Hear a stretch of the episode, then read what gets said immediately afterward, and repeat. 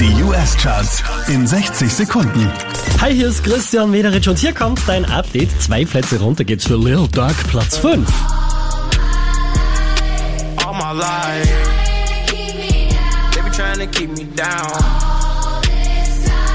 Vier Plätze rauf geht's für Luke Combs, Platz 4.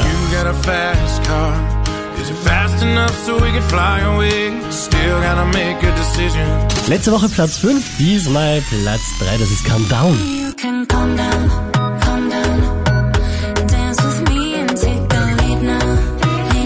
Die hier macht nochmal einen Platz gut, Miley Cyrus Platz 2.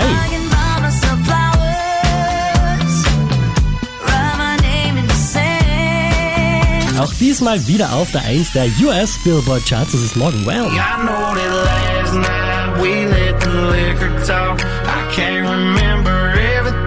Mehr Charts auf charts.kronehit.at.